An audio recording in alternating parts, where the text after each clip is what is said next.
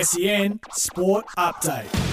G'day, it's Sam Fantasia with the latest in sport, all thanks to car sales, everything you auto know. And McKay has joined the Bombers as a free agent, North Melbourne receiving pick three in this year's draft as compensation. The Roos are now expected to put forward an offer for Gold Coast pick 11, while they're also expected to target the Eagles' number one pick. James Harmes has been traded from the Demons to the Western Bulldogs. The 28 year old joins the Red, White, and Blue in exchange for the Bulldogs' third round selection in the 2024 draft. Harmes has 152 games and 78 goals under his belt with Melbourne and featured in the 2021 Premiership team. Geelong has announced James Rahilly will join the side as an assistant next season. It comes after three years at the Crows and after being named Assistant Coach of the Year for 2023. And Luke Shuey will remain at the Eagles next year after retiring from senior footy, joining Adam Simpson's coaching panel. That's sport all thanks to car sales. Sell your car the hassle free way with car sales instant offer.